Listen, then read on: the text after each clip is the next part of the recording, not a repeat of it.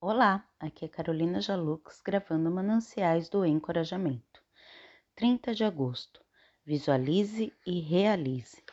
Quero trazer à memória o que me pode dar esperança. Lamentações 3:21. A visualização tem uma participação de extrema importância na sua vida, quer você saiba disso ou não. Aquilo que continuamente você visualiza em sua mente, de um modo geral, é o que acaba se concretizando. Se constantemente você está martelando no negativo, seu problema de saúde, suas dívidas, seus relacionamentos problemáticos, então você estará alimentando essas coisas e elas certamente se manifestarão com abundância em sua vida.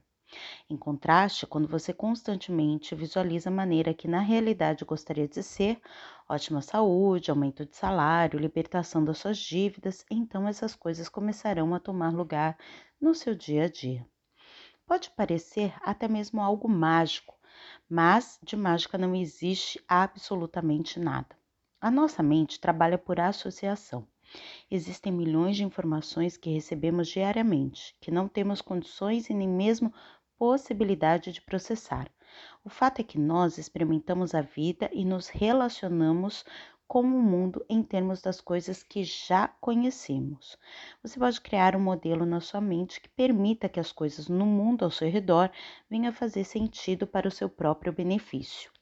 Quando esse modelo for positivo e focalizado em seus alvos, então você passará a ver oportunidades em todas as situações, sejam elas boas ou ruins. Crie o hábito de constantemente focalizar no positivo e visualize a pessoa em que você gostaria de se tornar.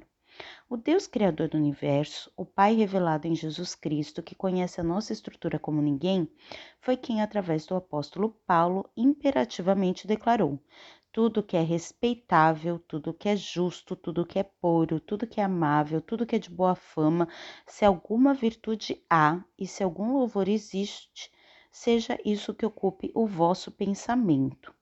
Não polua sua mente com negativismo, que, em vez de elevá-lo como pessoa, não tem outra função senão atrapalhá-lo.